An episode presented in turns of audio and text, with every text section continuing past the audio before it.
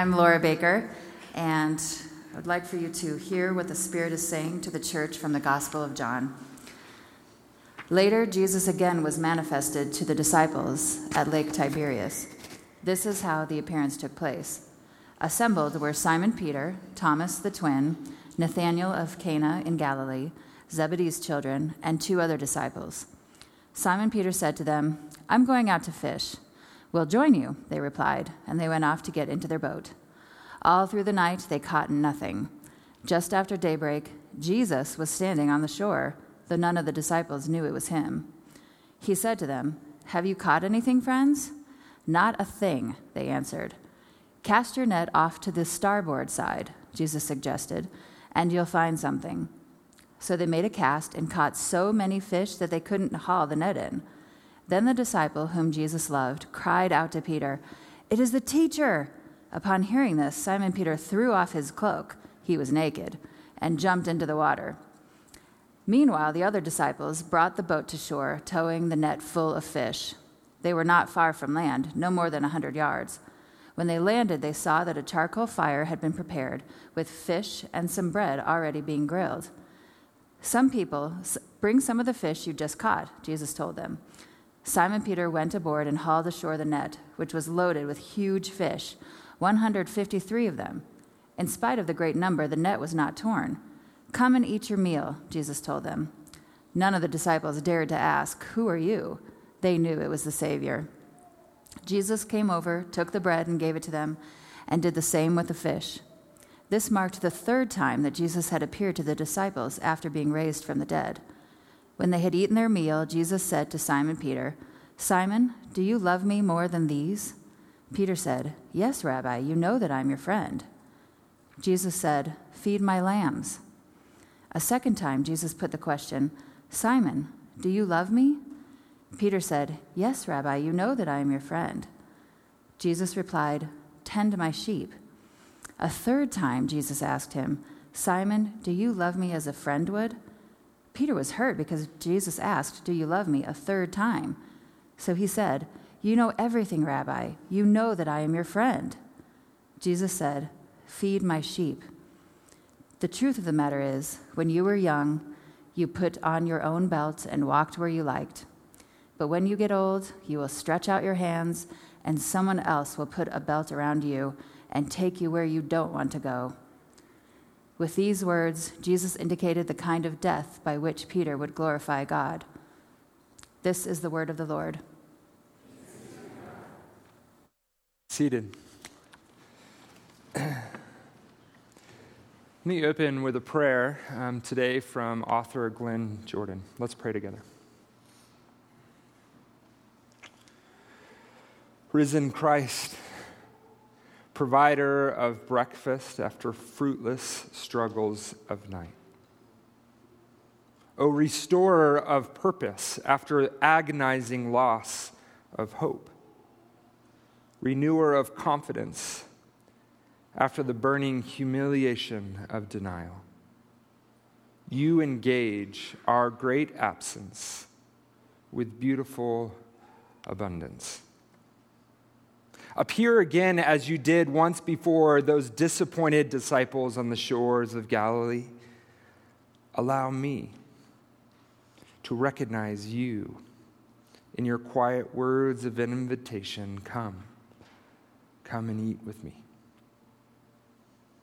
Know that I love you, Lord, though probably not as much as I should or as I display.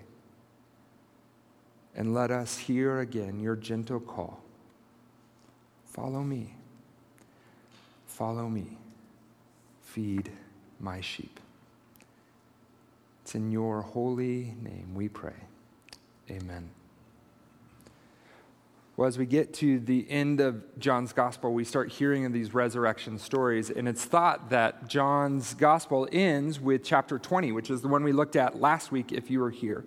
John 20 is about Jesus appearing to the disciples. They're in this locked room and they're freaking out. And Jesus shows up um, and shows his wounds, his sides, and his life to the disciples.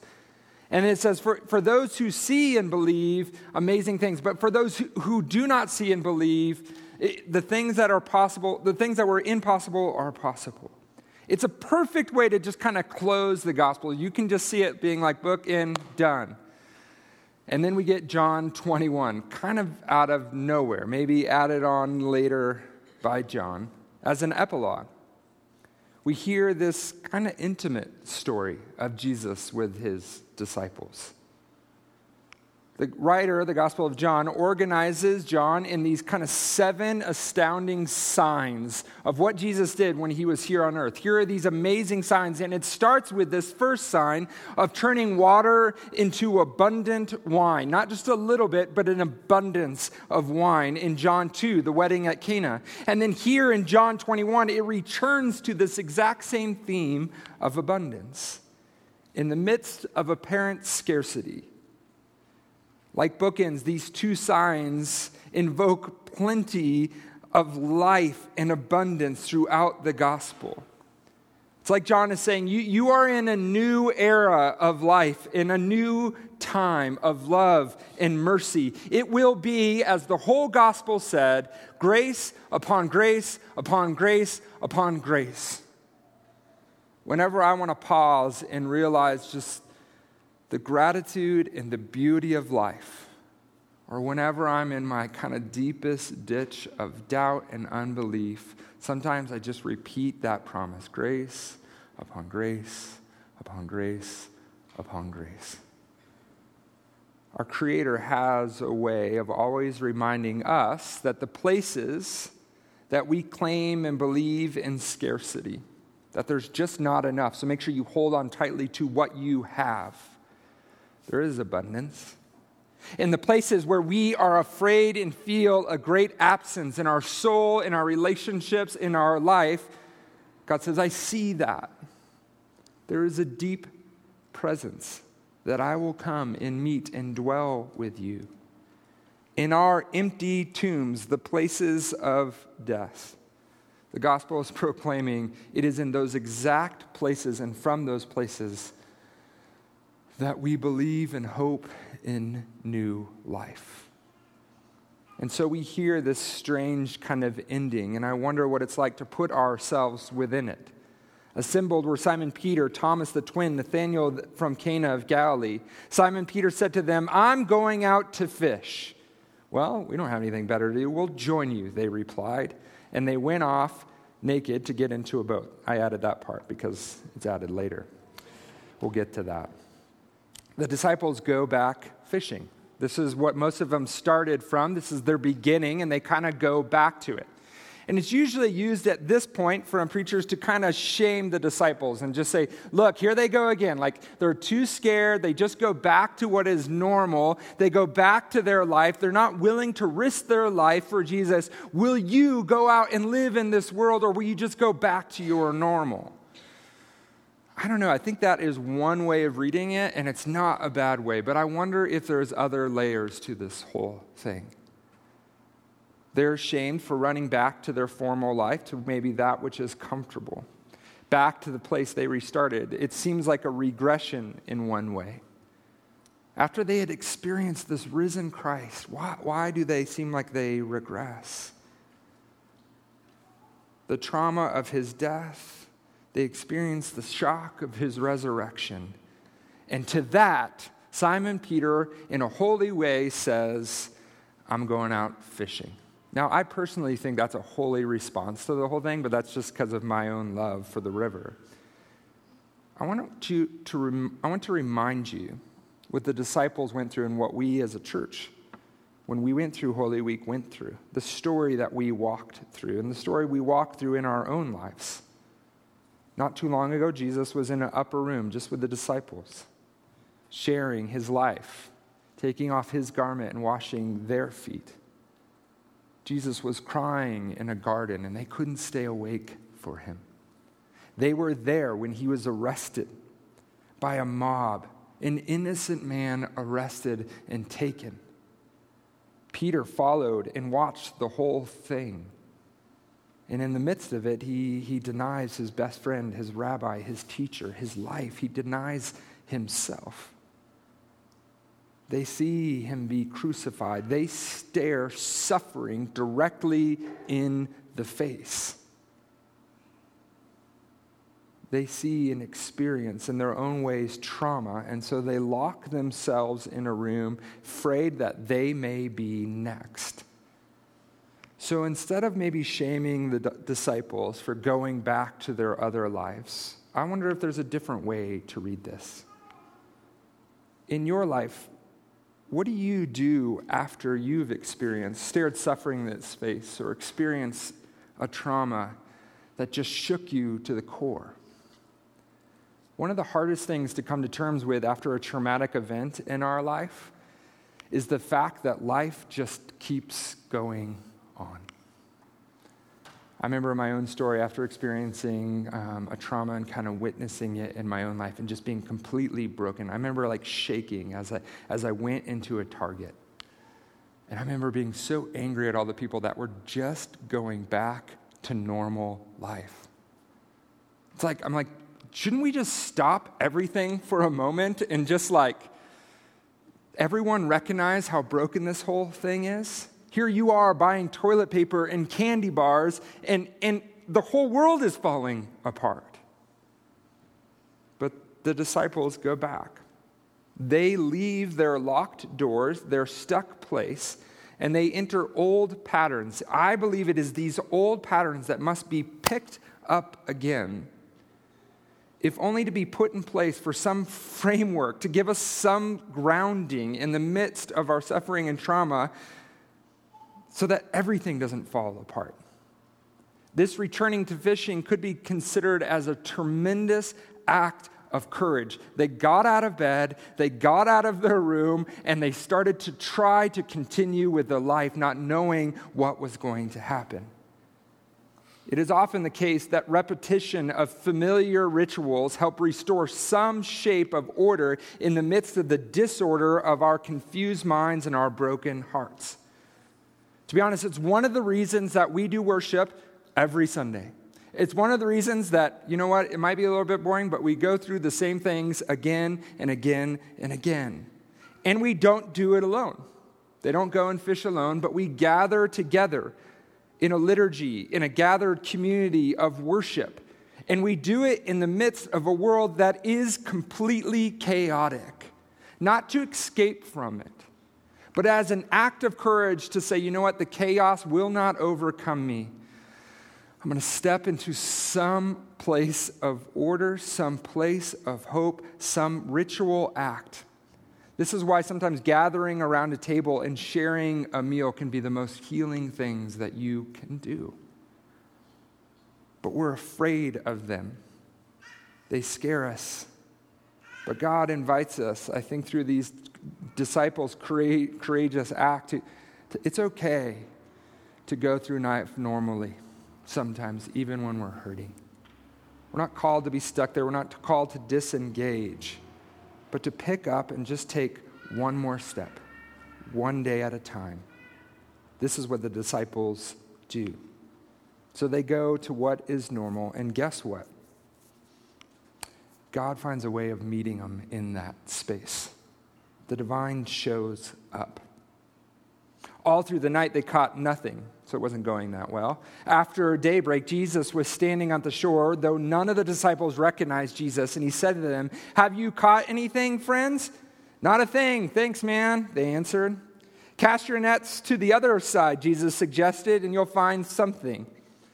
So they made a cast and caught so many fish they couldn't haul in the net. Then the disciples, the disciple whom Jesus loved, who was probably John, nice way of writing yourself in, the disciple who Jesus loved cried out to Peter, It's the teacher!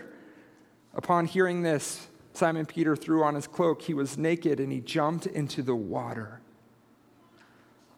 There is a theme after the resurrection of Christ a theme that I think plays in our life after the resurrection of Christ, where the disciples again and again do not recognize Jesus.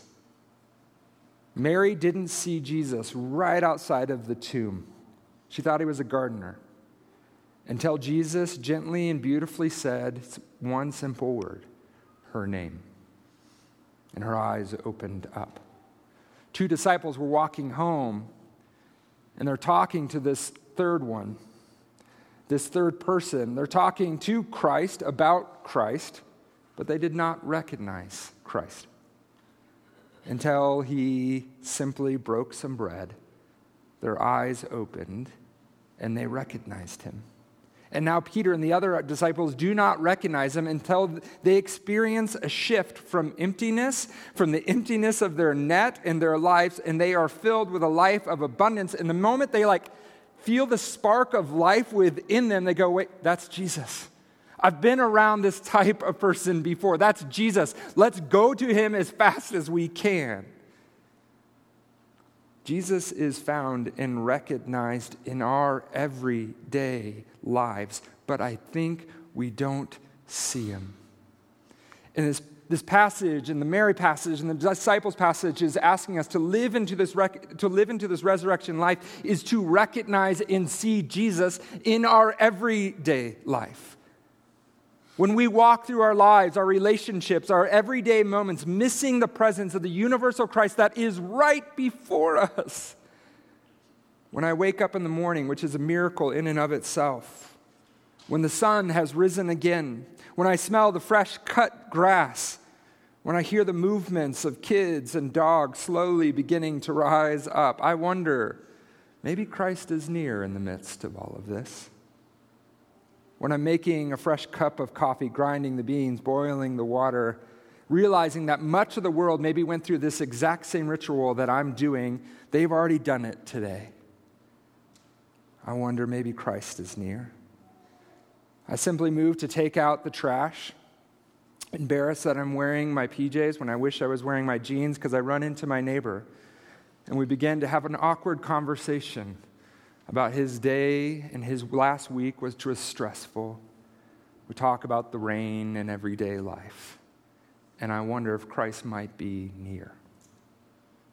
We go through our daily routines, bumping into each other, bumping into creation, simply doing the beautiful work of being humans getting dressed, clocking in, changing diapers, packing lunches, riding our bikes, having small conversations, just like the same conversation that Jesus has over breakfast. And I wonder through it all, through all of just the normal things that we call life, do we recognize the presence of Christ, the divine that is within and all around us, filling the spaces as we share meals and life around a table? Do we see God?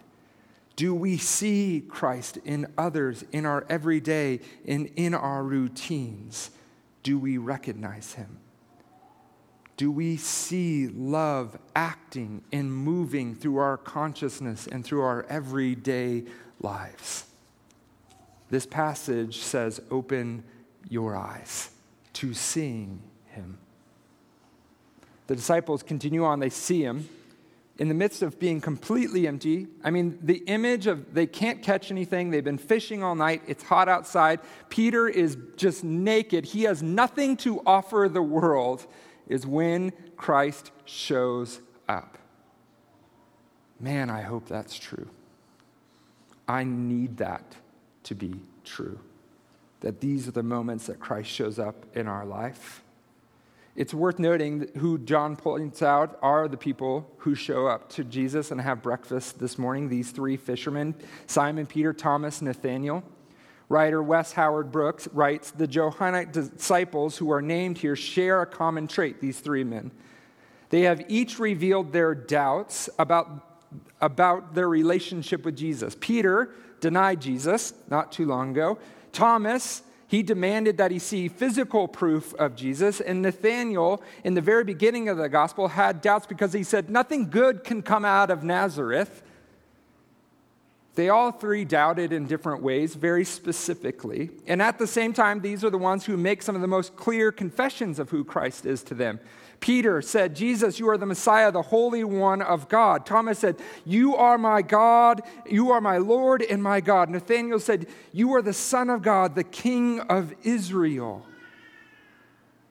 I think many of us find ourselves in good company with these three fragile, tentative followers of Jesus.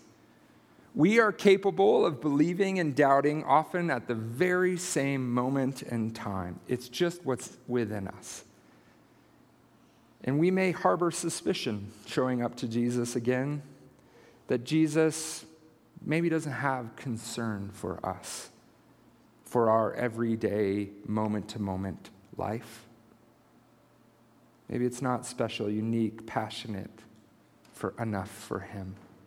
To all of that, our doubts, our stumbling, our traumas, our fear, Jesus lays out a table of radical invitation and hospitality and simply says, Come and eat with me. Come, share life with me. My friends, no matter what you have done in your life, no matter maybe what you have done in your life, Christ is saying to us all, you are invited into new life, into hope, into presence and community with me. You're not only invited, but you're, you're actually empowered to participate. I want to use some of your fish, I want to use some of your gifts to offer this life I have for you to go and feed and care for others as well. Jesus says to Simon Peter, Simon, do you love me more than these? Simon says, Yes, Rabbi, you know that I'm your friend. Jesus said, Then feed my sheep. A second time, Jesus put the question, Simon, do you love me? And Peter said, Yes, Rabbi, you, you know that I'm your friend, right? Jesus replied, Tend my sheep. A third time, Jesus asked him, Simon, do you love, do you love me as a friend would? G- Peter replies, Jesus, you seem a little codependent. You need affirmation. So, yes. I love you, a third time. So he said, You know everything, Rabbi, and you know that I'm your friend. Jesus said, Feed my sheep. The truth of the matter is, when you were, were young, you put on your own belt, you walked where you liked, you went. But when you get old, you will stretch out your hands, and someone else will put a belt around you and take you where you do not want to go.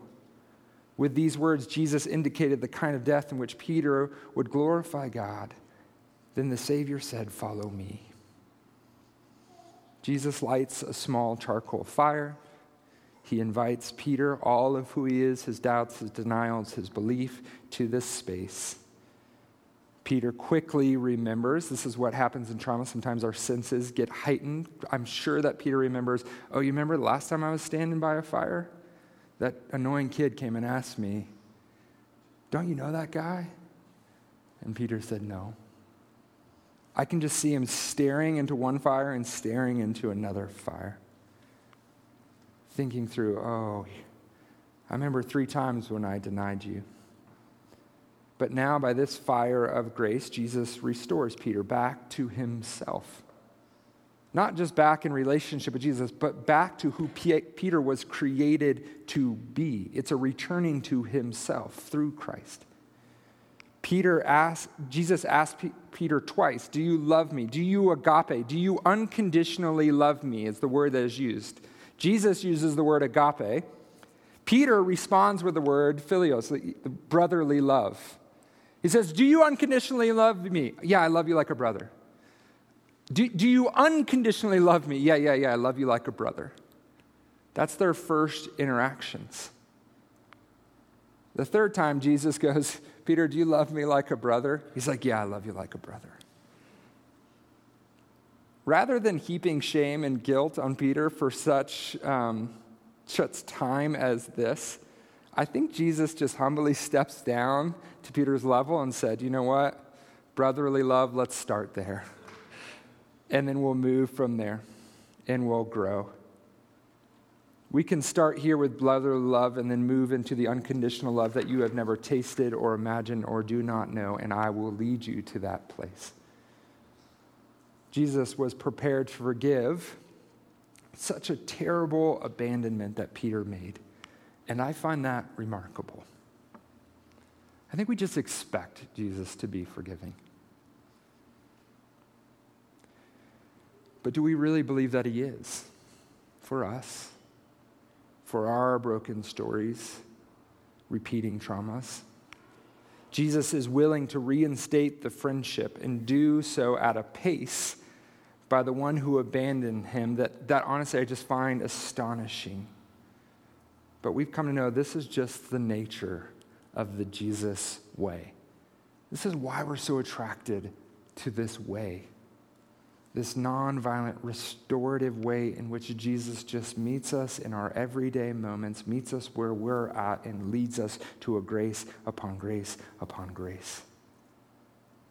And he not only restores him by saying, You know what, I forgive you, I love you, and you love me, but he restores him by saying, And, and now here's how I've shaped you to be. I want you to go into this world. And instead of feeding your ego in your own life, instead of clothing yourself and taking care of yourself, I want you, one who is forgiven and loved, to go and to feed other people. Many of us in this room have suffered abandonment or betrayal at the one we considered friend and family. We all find forgiveness and restoration difficult, if we're honest, impossible. Because restoration, to be honest, is a two way street. You can't do it for both people. It demands a safe and honest relationship. And I'm very aware of when I stand in this place of power with a microphone that sometimes trauma can be deepened by well meaning humans like me who demand that you go into this world and forgive and reconcile with other people. That may not be where your story is at this morning. But I think together as a community, we long for forgiveness. We long for a restoration of all things. And so I want to offer maybe just even some practices of how do we step into this way of Jesus. First, I think sometimes we just put ourselves at the table with him. We don't bring all the other stories. We just put our life with Christ and said, let's just let's talk about what's going on here.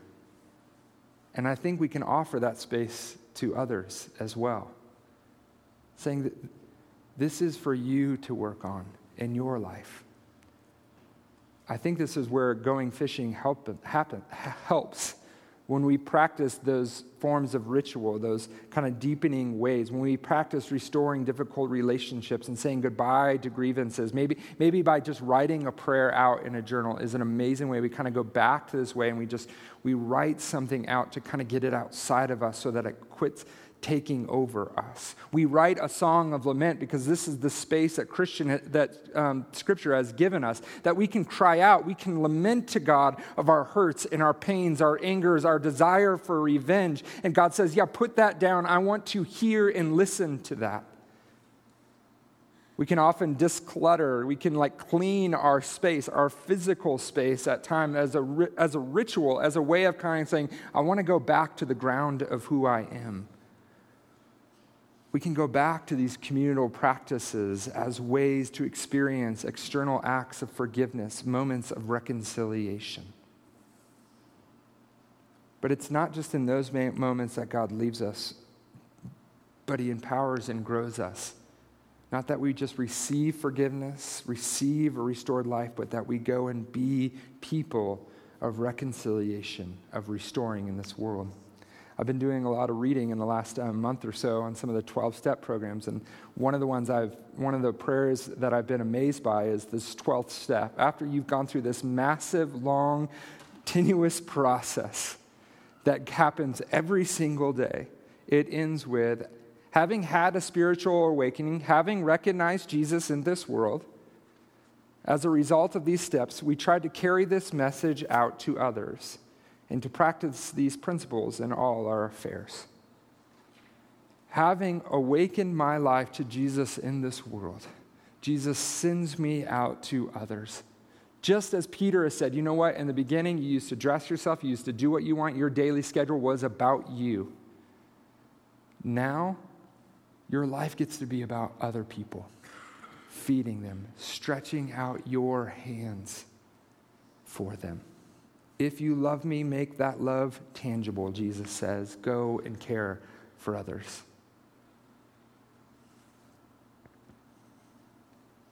Jesus looks Peter in the face.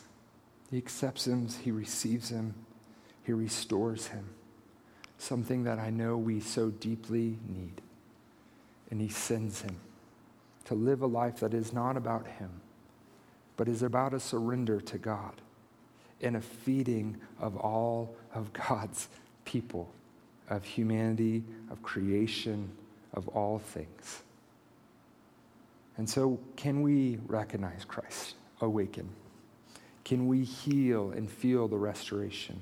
Can we stretch our hands and life out like Christ did so that we may love and feed other peoples? This is a life work, not just a Sunday morning moment. It is a way in which Jesus calls us to move and to follow him. And it happens in your everyday, normal life. Let's pray.